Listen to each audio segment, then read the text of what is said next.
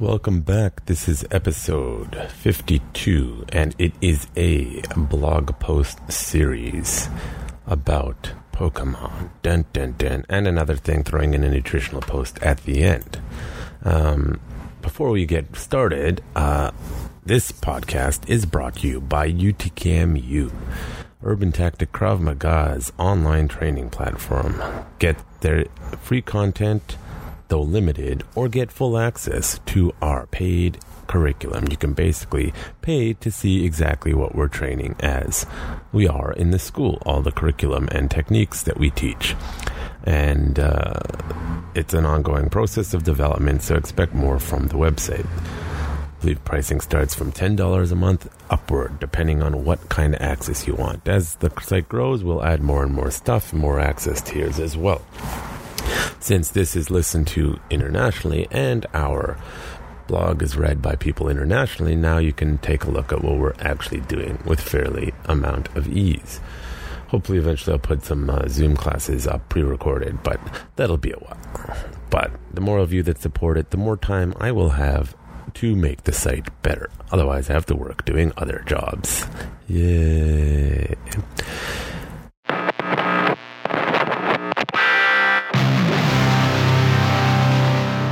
Listening to The Warriors Dead, Warriors Dead, brought to you by Urban Tactics Krav Maga, turning lambs into lions.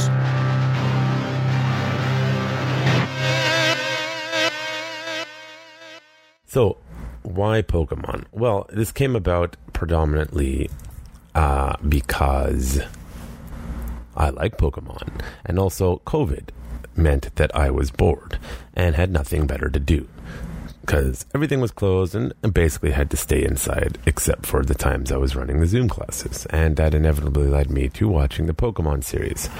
Uh, I got to about season seven or eight out of the twenty-five they have now, uh, and then I got distracted with other things.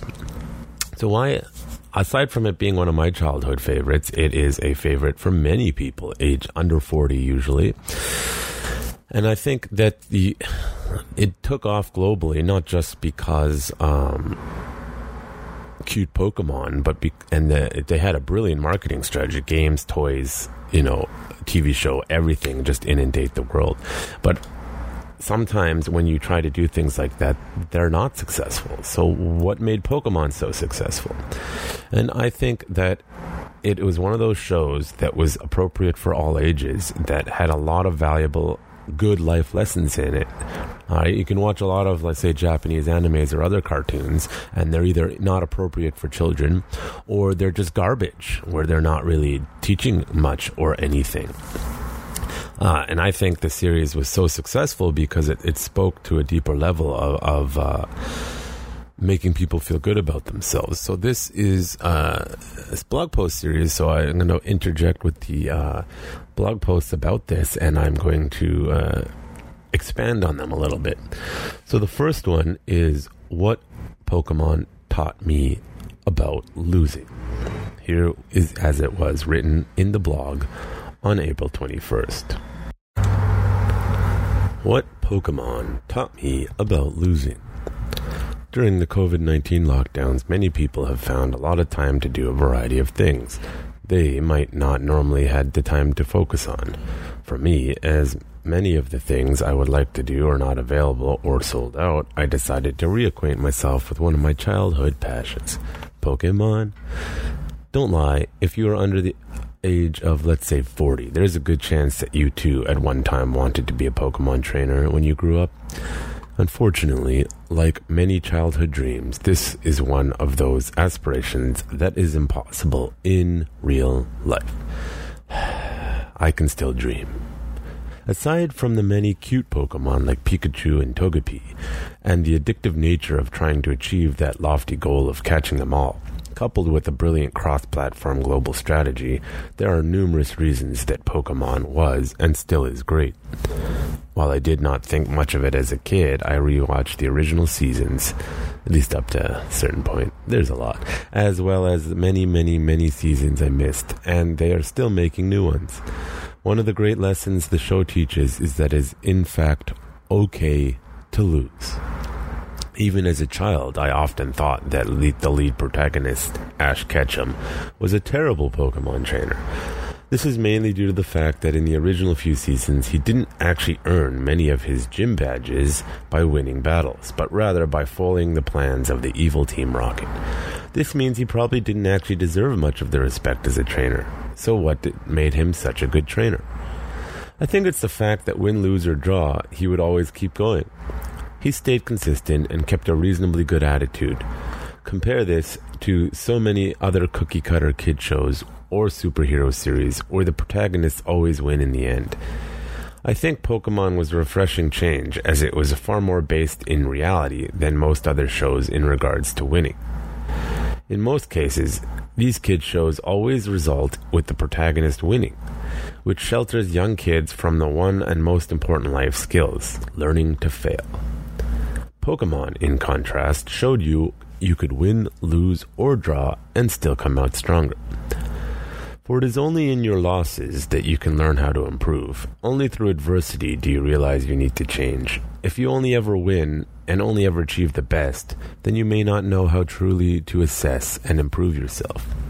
A good real-life example of someone who clearly can't handle a lot would be Jon Jones, an amazing fighter who is one of the very best, yet is chronically having issues with drugs and the law. Perhaps he had, had he faced a loss or true adversity, he might have learned to be a better person as well as a better fighter. Maybe had he been a Pokemon trainer, this is a lesson he might have been forced to learn. Just an add-on, Jon Jones, amazing fighter, but in his personal life outside of it, not so great. And he has not lost, so he's just an elite individual, so they have uh, issues sometimes. Continuing, whether you love Pokemon or hate Pokemon, the fact remains that it was and still is a worldwide phenomenon, one that experiences a resurgence in mass popularity every few years with some new version of the game. If you pay attention, you may realize that it's a much better T V show for your child to watch than so many other cookie-cutter junk out there, as it portrays the challenges of life through, though in a fictional setting, in a much more realistic way. So whether it's for your child or yourself, revisiting your childhood love, perhaps it's time to look at Pokemon for some of its deeper lessons, then to learn and internalize the truth that it's okay to lose, so long as you learn from it, and use the lesson to move forward and grow. No matter what your endeavors are, keep going, stay consistent, and perhaps you too will have a metaphorically catch them all, as you will have built yourself up to be the very best you could be, a little bit at a time. Written by Jonathan Fader. Okay, so if Ash Ketchum didn't have a problem losing, then you shouldn't have a problem losing. This is an anxiety and a fear, the fear of losing or feel of failure, that I think is so ingrained in human behavior, and it was not made better by the nineties, at least in the school systems. I remember as a kid, I don't know, grade five, six, seven, at, this is the point where they started introducing the participation rub- ribbons. And I thought, even then, it was ridiculous. I've been always been like this. So it's not just a learned behavior. I thought it was ridiculous as a child because I'm like, dude, I am not an athlete. I suck. Don't give me the same as the person who's an athletic athlete, right? This idea that everyone has the same skill set and therefore should be treated equally on that merito- meritocracy base is a bit of nonsense. What this has actually done is created an entire generation of people who don't know how to lose and don't know how to ha- have disagreements with people because they were coddled. Uh, you should read The uh, Coddling of the American Mind by uh, Jonathan Haidt, I believe, if you don't believe me. This is not just a me thing. This is a commonly held belief that people want to pretend that it wasn't a thing, is that you need to be okay with losing and you need to be okay with failing. The rule I teach in Krav Maga is uh, the only real failure in self-defense is you died.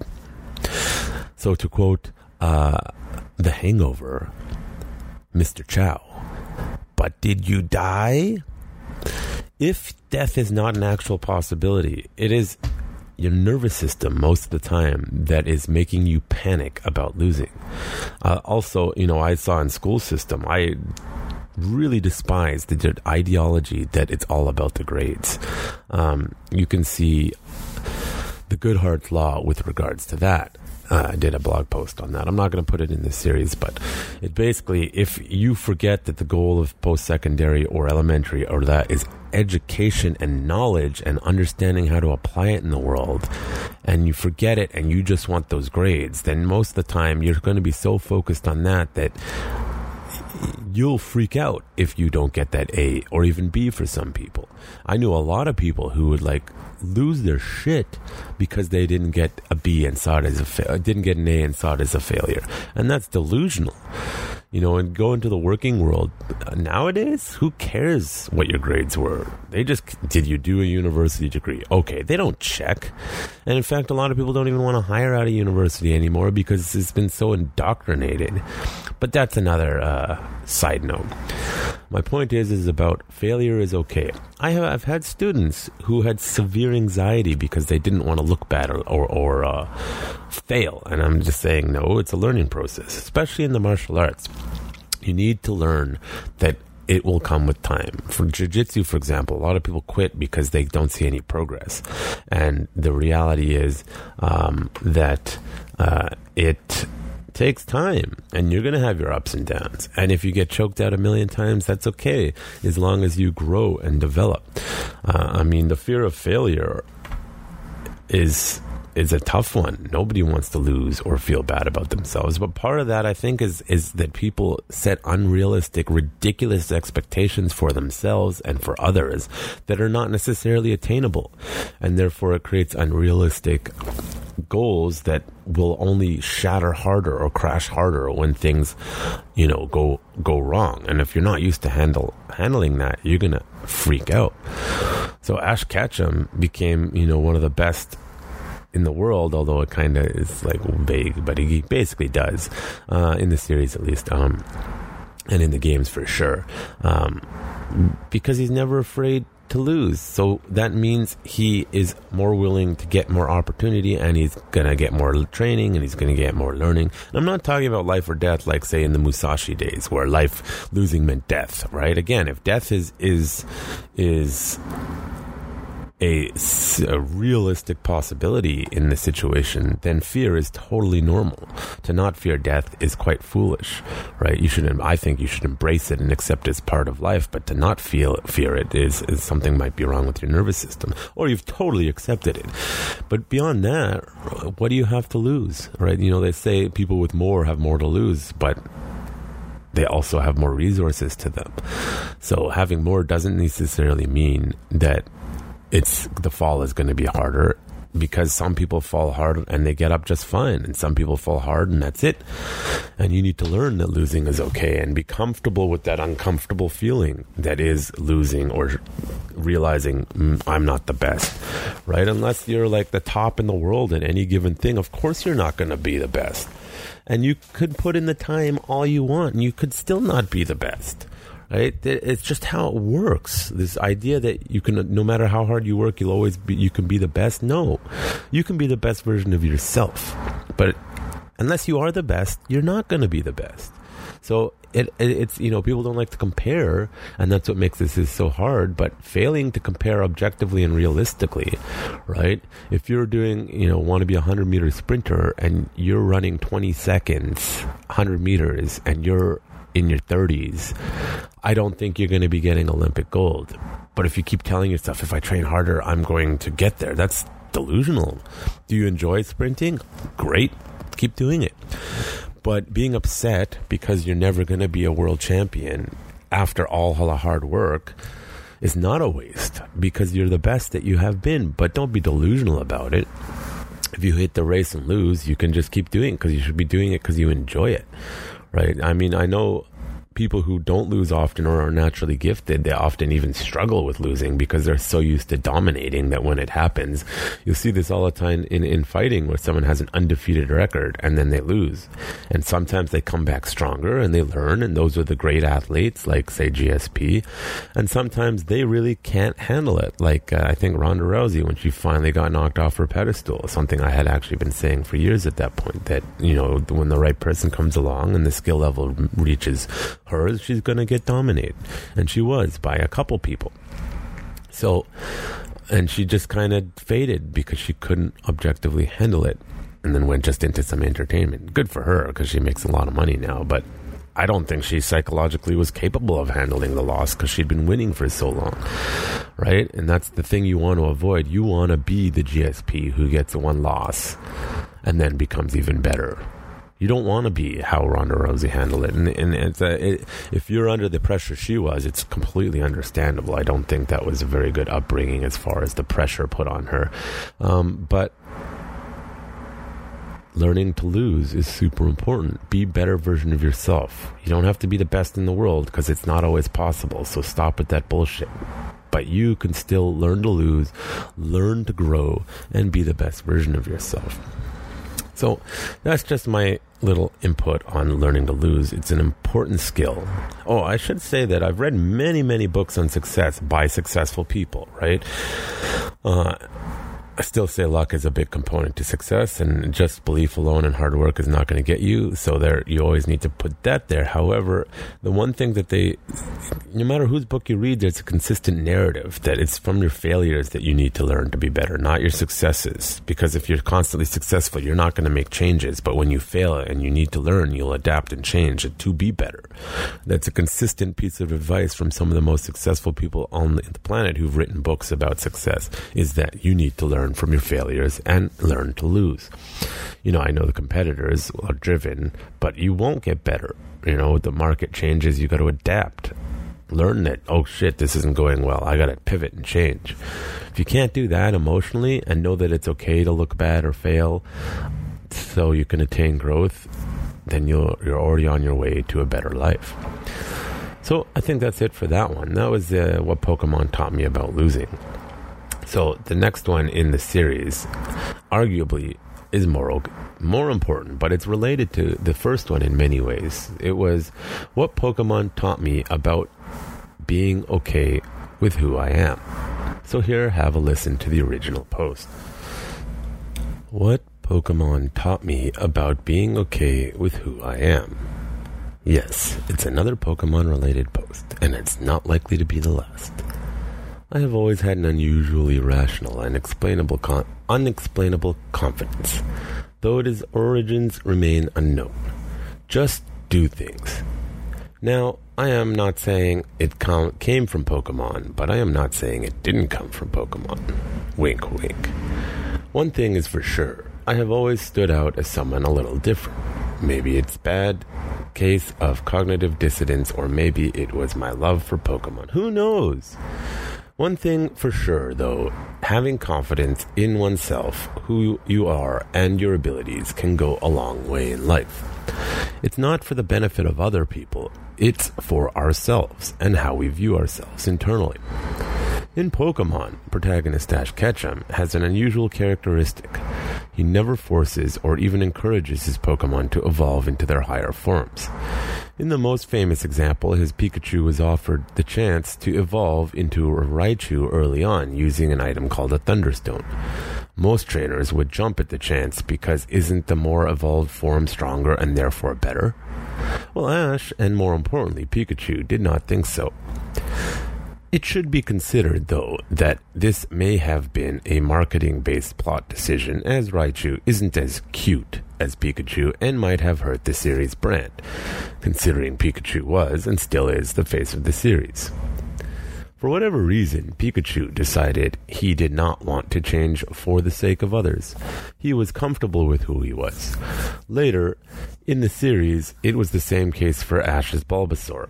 It was captured by other Bulbasaurs and taken to a secretive evolutionary cer- ceremony. Ash's Bulbasaur decided, despite all his peers evolving, not to evolve again. He, like Pikachu, was comfortable with who he was. As it turns out, they both developed into stronger versions of themselves internally, becoming stronger leaders in their own rights, despite not evolving into the more powerful creatures. While at the time I did not think much of it, hindsight often allows us to see where we might have learned lessons that were not directly taught to us.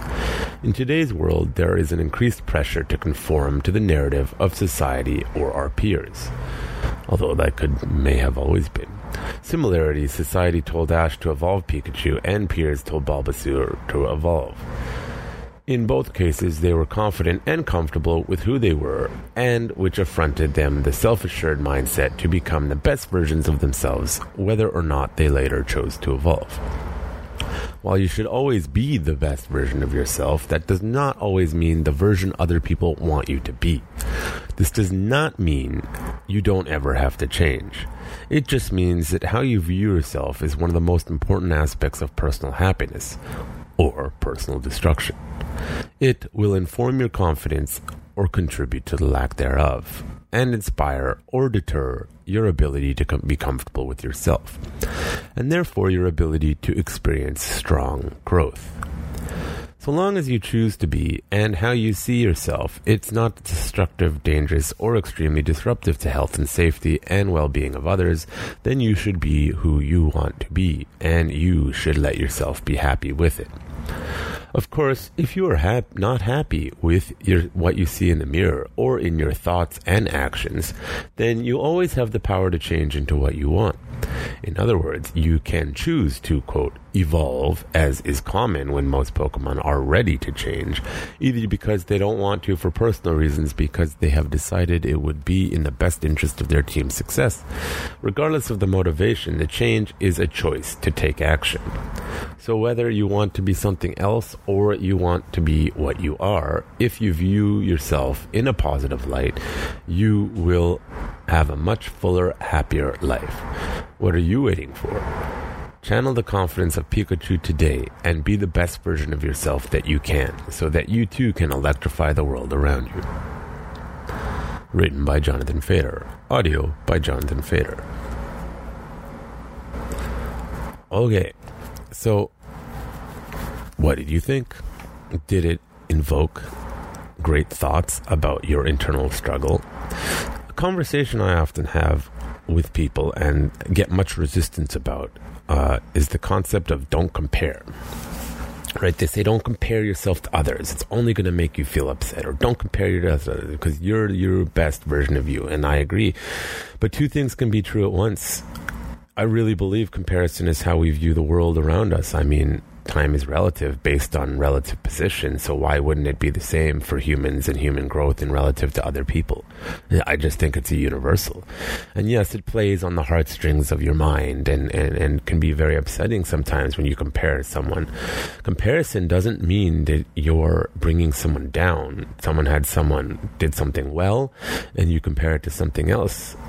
If they perceive that, maybe they're not so secure with themselves. I know that's the common belief. Oh, if someone says something to compare, they're just trying to bring you down. Not necessarily. And maybe they are, but maybe they are doing it positively, as in they're trying to make check your ego. And sometimes um, it could be simply to give context, right? Someone comparing it means, yes, you did something that's great and it's better than what they did. Sometimes they compare it and it's be- what they did is better. And that'll give you context. Where people don't like it is they just want that sense of achievement, which is great. You achieved that thing. Now what? If you don't compare it to your best or others, how do you know relatively, you know, where you are, right? This brings out the question of how do you feel about yourself? Being okay with who you are and having confidence in yourself, it It matters, right? Um, comparison and negative self-talk. Don't be negative. Really, when it comes to happiness, I think is about don't have negative self-talk. If you're shitting on yourself internally, it's going to destroy you way more than someone shitting on you. If you have confidence, who cares what they say?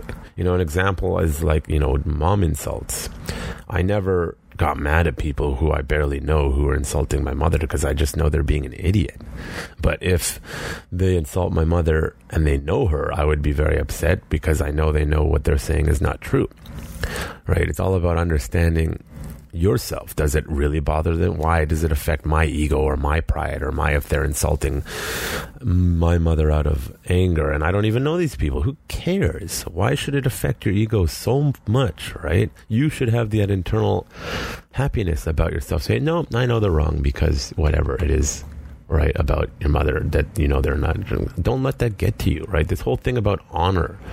uh, and it, as a means to being whatever. I don't like it because it, it's going to cause you to have negative self-thoughts more than anything else, because now you have to uphold something that you don't want to do, right? And I think maybe it's a little off tangent, but you need to be okay with who you are, whatever that means. And if you're not okay with who you are, that's okay too, because you can change to be who you want to. And it's not always easy, and sometimes it's extremely difficult, especially if work and family, but you can do it a little bit at the time. If you're not happy with who you are, how is everyone else going to be happy, right? You can be totally happy on your own. Of course, external pressures can bounce you off your course, and then if you're happy on your own, it's going to be better. Or not on your own, happy with yourself rather, you'll be better than sitting there wallowing in your own self-pity that you're not happy with who you are, right? If that's, if you're doing that for months on end, you should probably see a professional to see what you can do to get out of that. But you need to be go happy with who you are. That does not mean to say that other people's criticism of you or your behavior is not valid, but you have to ask, do you care, and does it matter, right? Um, because no one is going to be liked by everybody, and that's a bunch of nonsense. The more you try to be liked by everyone, the more of a fool you're going to look like. Um, so you have to be liked by the people that you want to be liked by, and if they don't respect you back, who gives a shit? You know, and it's relative to every relationship is different, of course, because what was respectful for one friendship or group is not the same for other people. So you need to know these dynamics, right? But if you uh, people in your life are telling you something about you that you like, you they don't like this about you, but you're totally happy, and it's not like dramatically negatively affecting anyone, who cares? Get different friends then. Um, You know, if they're generally trying to help you, though, and you're communicating to them why you'd like them to not bother you about it, and then you continue, that's a totally different thing, of course. It's failure to communicate and acknowledge, and then they're just projecting. But anyways, and then the other one is if they're telling you something and you're not happy with who you are about that, then change it, right? If everyone tells you something, there could be some point to it, or they could be getting you uh, trying to conform. I don't like this generic, oh, if everyone's telling you something, it must be true, right? It might be true, and it might not even matter. Everyone could be telling you to change because you're not conforming, but what your nonconformity is more beneficial to you in the world than being conformist. So it really depends on what you want. Do you want to conform to other people, or do you not?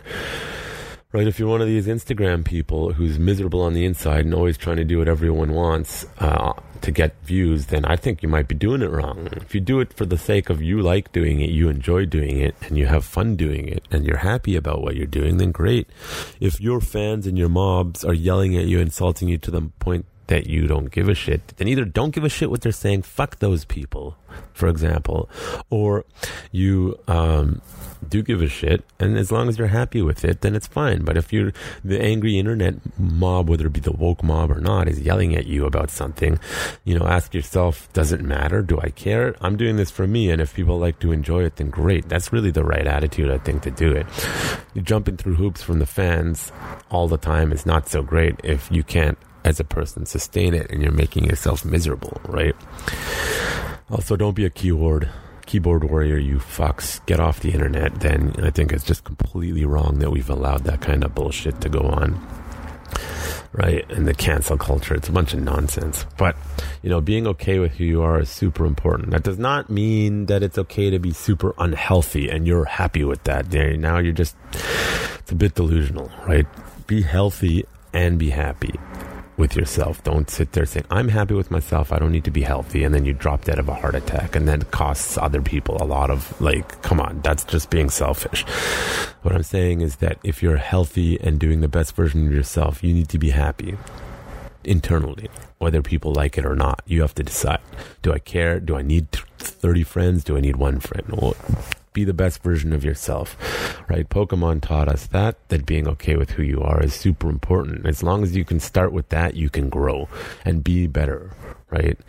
And it's complicated. And there's a lot of white noise and bullshit out there, especially in the psychology field of wishy-washy people. Honestly, most people who are psychologists, psychiatrists, or talk about it shouldn't shouldn't have anything to do with it. They haven't even sorted their own shit out. So who are they to talk to other people sometimes, right? I'm not talking about Um, uh, like just P T S D from de- being a psychologist or therapist after a while. That can happen. That's a very specific situation. I'm just saying people go into it with the idea that they're going to learn how to fix themselves. They don't end up fixing themselves, and then they start projecting onto others their bullshit because they couldn't get their shit together, right? So complicated, right? But you need to be happy with who you are. So long as you are healthy and happy, who cares what other people say? But if you do, know that you're the one who can change it, not them. So there you have it. Pokemon. Be okay with who you are. So the next one is what Pokemon taught me about nutrition and health. And I should just say before I add on, I'm going to put in uh, two podcasts, one of the Pokemon one and one actually just about generic nutrition uh, supplements specifically. Um, so the first one is what Pokemon taught me about nutrition and health. And the second one is called The First Line of Defense. So have a listen. What Pokemon taught me about nutrition and health? Okay, this is the last one, I promise. For a while, this is the third in a series I like to call What Pokemon Taught Me. The first being What Pokemon Taught Me About Losing, and the second What Pokemon Taught Me About Being Okay With Who I Am. When I was young, I was out of shape and overweight. Not obese, but overweight. Enough that the teens used to tease me. Eating properly wasn't a foreign concept in my house growing up, but based on my knowledge now, I can say it really wasn't put into practice. In the nineties, it was very common and acceptable to a lot eat a lot of prepackaged sugary snacks because they were cheap and easy for parents. As in the decade more than ever, it was common to see households with two working parents. At one point, I'm not certain what age, the most frequent meal I ate was macaroni and cheese. Yes, it's delicious, but so bad. And several cans of Coca-Cola. Kids can be mean, and of course, I was always seen as the chubby kid. I was by no means obese, but carried enough extra weight for it to be noticeable. In eighth grade, I made a mental shift. I stopped eating poorly. Though my eating habits weren't perfect, I still ate crappy school cafeteria burgers. I did manage to stop drinking Coke for several years. But some improvements is better than nothing. I also spent the summer working out every day. The difference was noticeable. I felt good and I was happy. This change came from within, not from an example set at home. I often wonder where it came from. Now, I'm not saying it came from Pokemon, but I'm also not saying the opposite. On this one, though, I think it might have actually come from Pokemon. In September of ninety-eight, when I started grade six, the series came out on television in North America. At the end of grade eight, it would have been about Uh, two thousand one, which means I was exposed to Pokemon T V show for about three years at this point, which, if my memory serves me, might have been one of the few shows I watched that actively discussed nutrition in its concept, content, albeit casually. You see, in other order to be a good Pokemon trainer, the thing I really wanted to be but knew I couldn't, you needed strong Pokemon. This meant eating well and training hard. The training component is obvious, the main component of the show. But as early as the first season, Pewter City gym leader Brock, a friend of the series protagonist Ash, regularly discussed the fact that what you feed your Pokemon makes them stronger. While some Pokemon do not want to evolve to their next form, the ones that do will first need to be strengthened through training and nutrition, unless, of course, they need an evolution stone, which is fine. Some people need a little extra help sometimes, too. This means that to be the best version of your Pokemon self you can be, you must eat the proper food and train regularly. This message, it seems, got into me, and after enough exposure, it clearly clicked in my head. So, as mentioned, at the minimum, I cut out the foods I knew were not great for me. I still did not know how to cook, which makes a huge difference, learn to cook, but I was still making progress in a positive direction. Later, when I was getting ready for the army many, many years ago, I started taking meal plans a little more seriously, in addition to my regular training. Just like the Pokemon, you need to be fairly consistent with your diet and exercise in order to grow stronger and healthier. Of course, as with Pokemon, your training and battling needs to become a lifestyle. Doing something you hate will not hap- be a happy process, which means it is likely to fail. While you may realize logically and rationally that you need to change your diet and exercise regime, which you should be obvious if you, if what you have been doing isn't getting you what you want, it also needs to be enjoyable. This is why even in Pokemon you see them eating sweets sometimes, but usually they are eating fruits and vegetables and Pokemon food designed specifically for them. Make the new routine enjoyable and you will be more likely to stick to it. I think you get the point. If you want to be healthier and happier, in most cases a scientific connection, then you need to make smart dietary and physical choices to be the best version of yourself that you can be. So channel your inner Pokemon, whether it's Pikachu, Magmar, or Articuno, and make the changes you need to today. Written by Jonathan Fader. Audio by Jonathan Fader. Unless you have been living in a cave, in a jungle, you will be aware that the world is experiencing something different. Yes, covid nineteen, certainly different, yet oddly familiar. You may also be frustrated by the fact you are having difficulty assessing what is true and not true with regards to this virus. They say, listen to the experts, but then change their minds because they do not actually know enough initially, at least on policy, to make fully informed decisions. But I am not writing today to debate this. Rather, I wish to talk about something I do know for sure. COVID has shown that when it comes to the potential of death or the loss of life of loved ones, humans will act to avoid this at all costs. Our fear of the unknown, or more specifically, our fear of death, is so deeply ingrained in our psyche that it, along with bad or confusing advice, will cause mass panic. There are things we can prepare for in life, and there are things we cannot. When it comes to COVID, or any virus for that matter, it's actually a bit misleading to say we cannot prepare for such things, because we can. As an individual, the best course of action to prevent premature death is to be healthy. Stay active and keep an eye on your dietary choices. For the average person, this means that your best bet, in general, to avoid premature death, aside from accidents, is to take care of yourself physically, mentally, and nutritionally, so that your immune system is strong as it can be to fight off any would-be invaders. I've written about this before, stating that eating well and staying active is the best place to start, but maintaining good nutrition also means ensuring your body is getting everything it needs. If I walk into a doctor's office seeking nutritional advice, they may just provide generic information that might not suit me. Yet there is one thing you can do for sure. Make sure you eat your greens and take your vitamins. Brackets, the ones you actually need, not the ones the guy in the store said to buy. Brackets. So how do you start?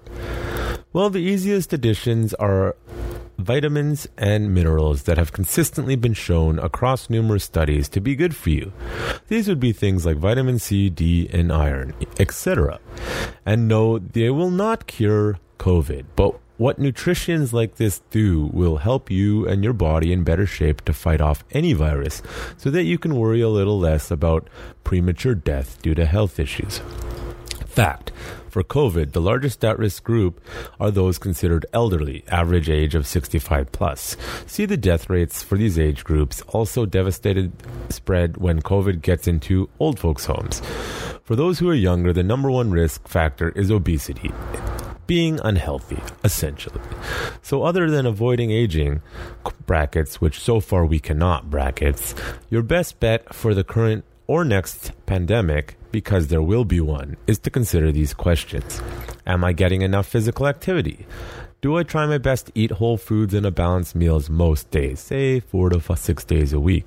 Is my body receiving proper levels of vitamins that I need for optimal performance? Bracket. As noted, start with C, D, and ensuring that you have proper iron levels. Beyond this, optimizing your body through nutritional can be complicated, requiring a variety of tests, trial error, and money. Supplements are expensive. Most of us should start with a good balanced diet plan, but some of us may need a boost for whatever reason. Bracket. Unfortunately, some will find they have bodies that do not like to play nice, refusing to absorb nutrients correctly. Bracket. Vitamin C, ascorbic acid, is water soluble. Bracket. You just pee out the excess. Bracket. It is a modest immune booster. It is readily available and it is cheap. Bracket. This is why I say it's a great place to start. Bracket. Vitamin D, ergocellofferol D two. I know I can't pronounce that. And xylofferol D three is often considered a happy drug as it can impact mood. The sun feels good and is very useful for general health regulations.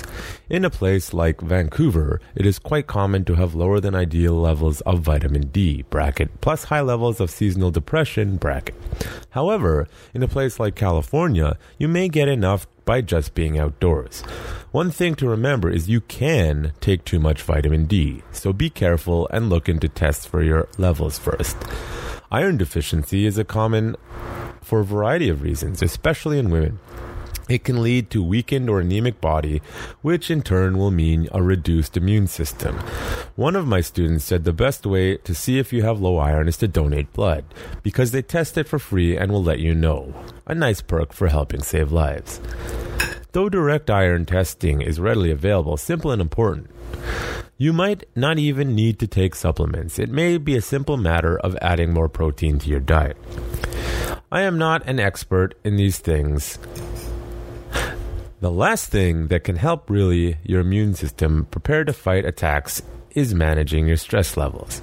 The easiest way to do this is to make sure you are getting enough sleep. While some two point five percent of the population hit the genetic lottery requiring four to six hours of sleep a night, most of us normal people need a solid eight to ten. The amount of research on sleeping impacts immunity is so extensive it really is no longer theory but rather fact. Back to the other paragraph. I am not an expert on these things. Bracket. Probably one of the most used words these days other than COVID and stay at home. Bracket. But I am someone who has investigated these topics myself through primary sources rather than mainstream media. But I understand how daunting navigation of health and nutrition information can be considering all of the conflicting data.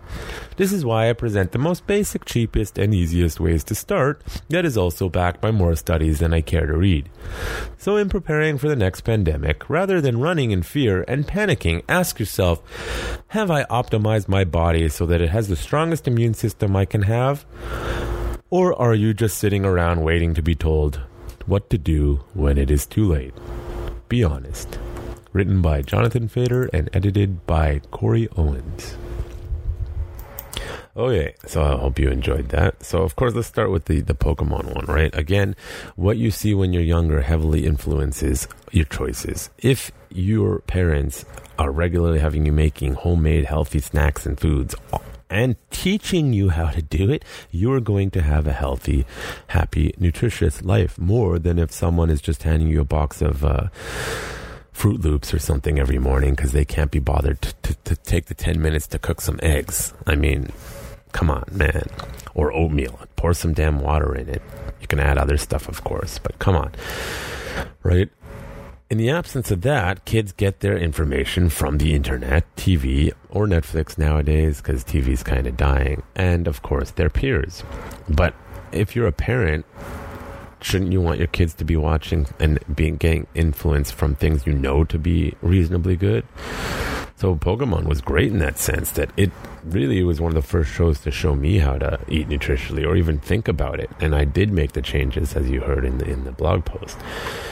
Right? And just too many of these shows are just, you know, not doing that. Again, we forget.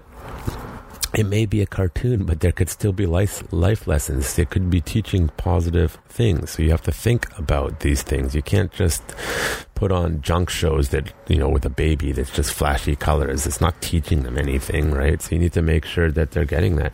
And nowadays, I don't know what the hell is going on with society that seems to think that it's okay to be un- unhealthy or not eating well. It's ridiculous. Right, you're, especially if you want socialized healthcare. I've talked about this before. You're actually costing other people a lot of money because you don't want to get healthy, right? And nobody's saying you have to be stick thin. You have to be healthy for you, whatever that means, whatever your weight class, right? And then, you know, a body mass index is not the best in- indicator either. Those things tell me I'm obese, and I'm not. Right? And half the time I have, you know, a six eight pack. So I, how could I possibly be obese? It's just I'm short. I have dense bones, which those things don't account for. So I'm heavier for my height than I should be, so, but I'm not fat or obese, so you have to be careful what you're using to determine, right? Is your blood pressure good? Is, are you exercising regularly? Are you, you know, reasonably toned? I bet, you know, you don't have to be like dramatically, but if you're not, if you're toned a little bit, that's good, right? This idea that not, you have to be toned all the time or like body ready, no. But you can, of course, learn to maintain it with, with strict dieting or, and exercise or lifestyle, I should say, right? But what's your goal? Right? I'm sorry if you're five six, me, and you're three hundred pounds. You're doing it wrong.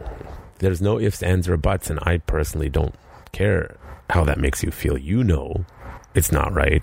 Do something about it. Nobody says it's going to be easy. Nobody said that. It's going to be hard.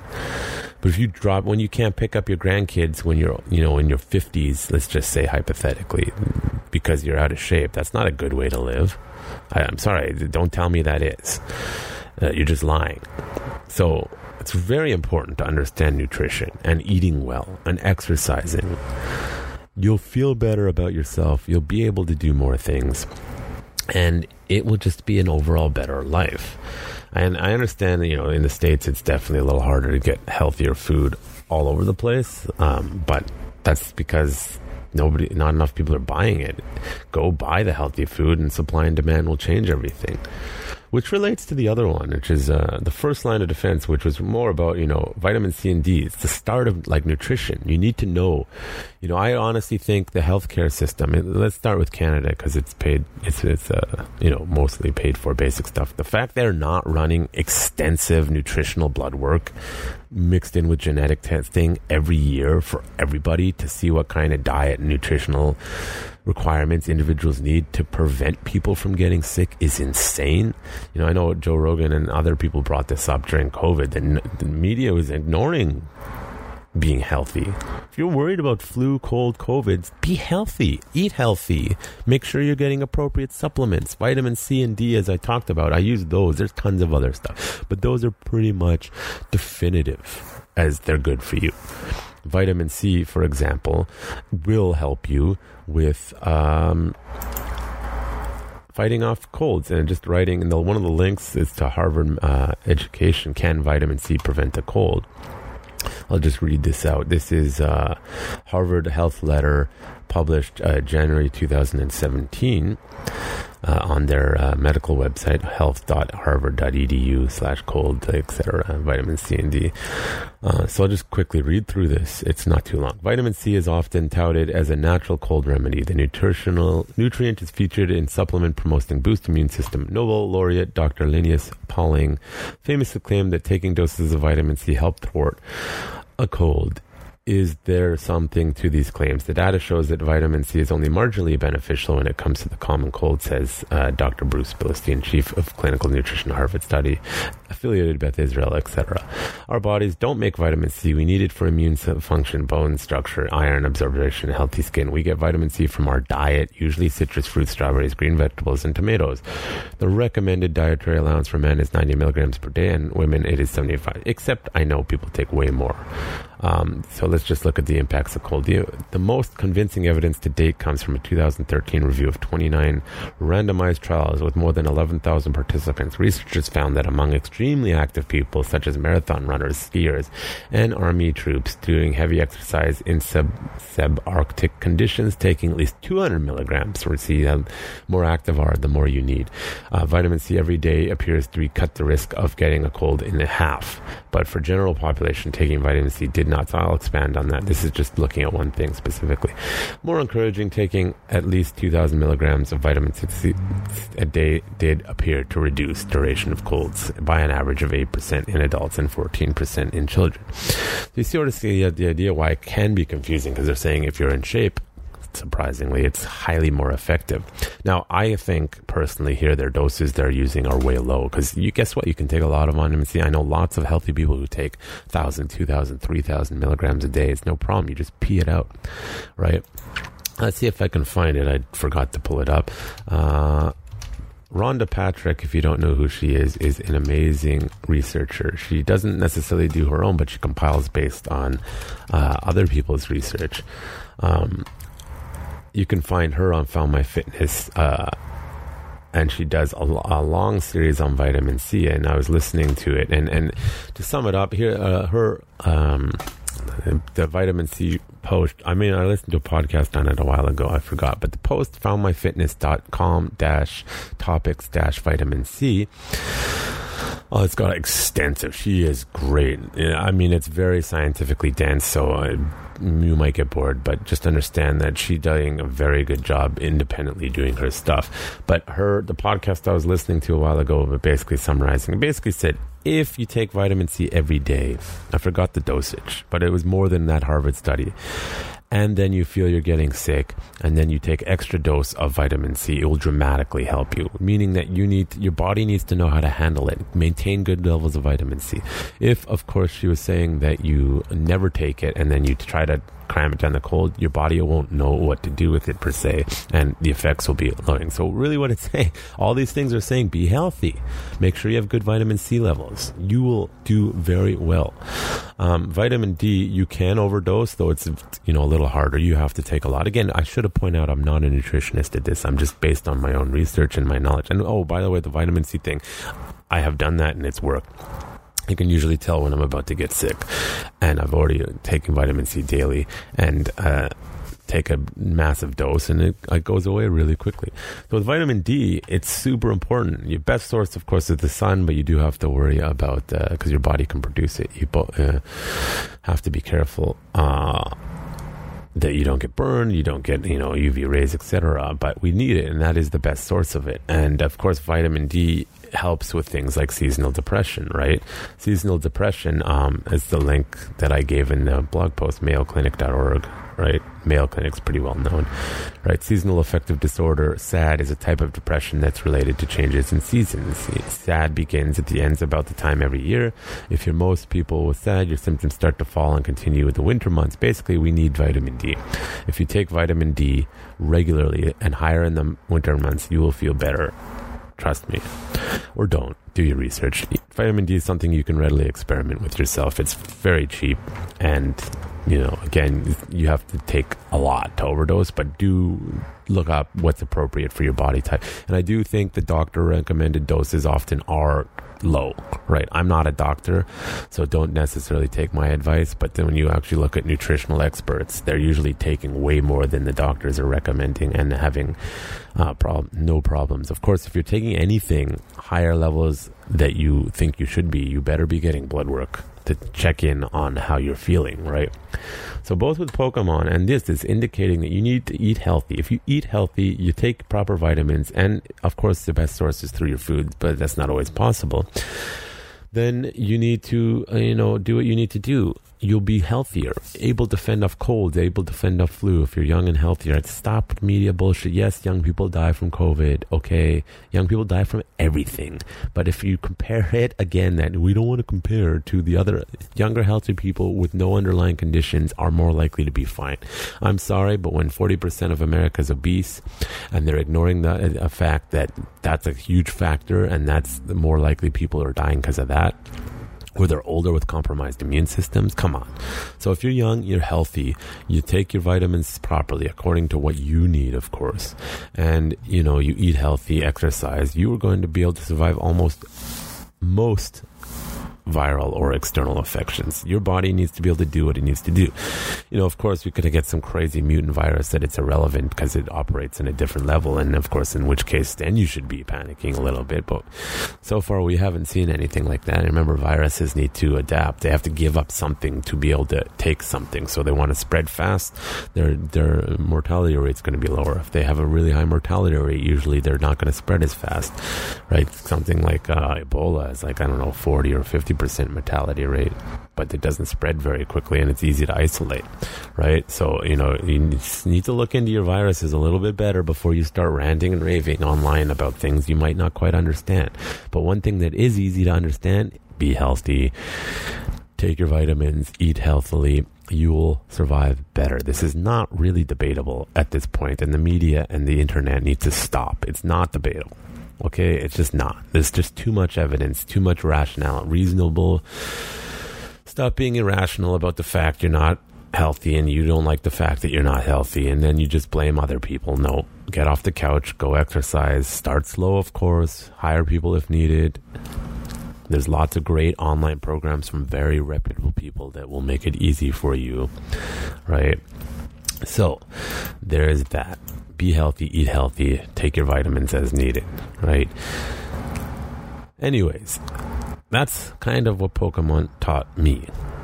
How to lose gracefully, how to be okay with myself, and how to eat nutritionally, along with that other additional article, although not in detail, if I learned over the years again. So before you sit your kids down in front of any T V or educational thing, you have to ask, is this what I want my kid to be watching? Is there actually inter- educational value, or is it just entertainment, right? If it's just entertainment, it's not the best thing for your developing minds, right? I, again, I don't really have a problem. I have people, like, old generational changes. Um, the problem is, uh, you know, they're, you read a book, don't play a video game. Except the thing is, it's all about developing curiosity, imagination. It's about developing things. So uh, to me, a video, a well-made video game where they have to read, write, problem solve, a well-made T V show where there's moral lessons or other lessons is no different than a book, right? So this idea that you can only get it from traditional methodology needs to stop, whether it be a video game, whether it be uh you know T V show or a book, right? It's about the ideas, about the growth, about uh, about so make sure the content that your children are getting is actually providing some benefit, right? Do you see moral values that you like for your child to learn in the T V show, or is it just a bunch of nonsense, right? Show them stuff, right, that you want. Yeah, of course, when they get to a certain age to go to a friend's house, you can't necessarily control it. But if they've been taught properly from you and given good guidance, good education, good good programs to watch, good educational stuff as well, and you have a mix of fun and, and, and learning too. But it, it, you can learn from everything.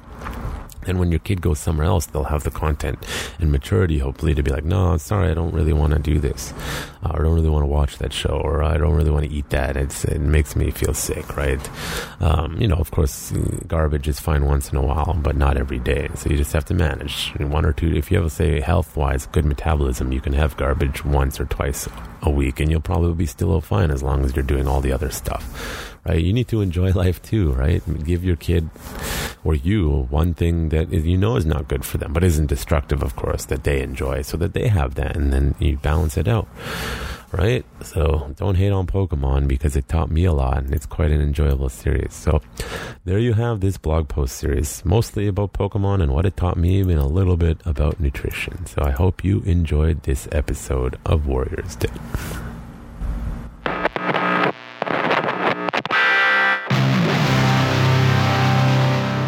Listening to The Warriors Dead, Warriors Dead, brought to you by Urban Tactics Krav Maga, turning lambs into lions.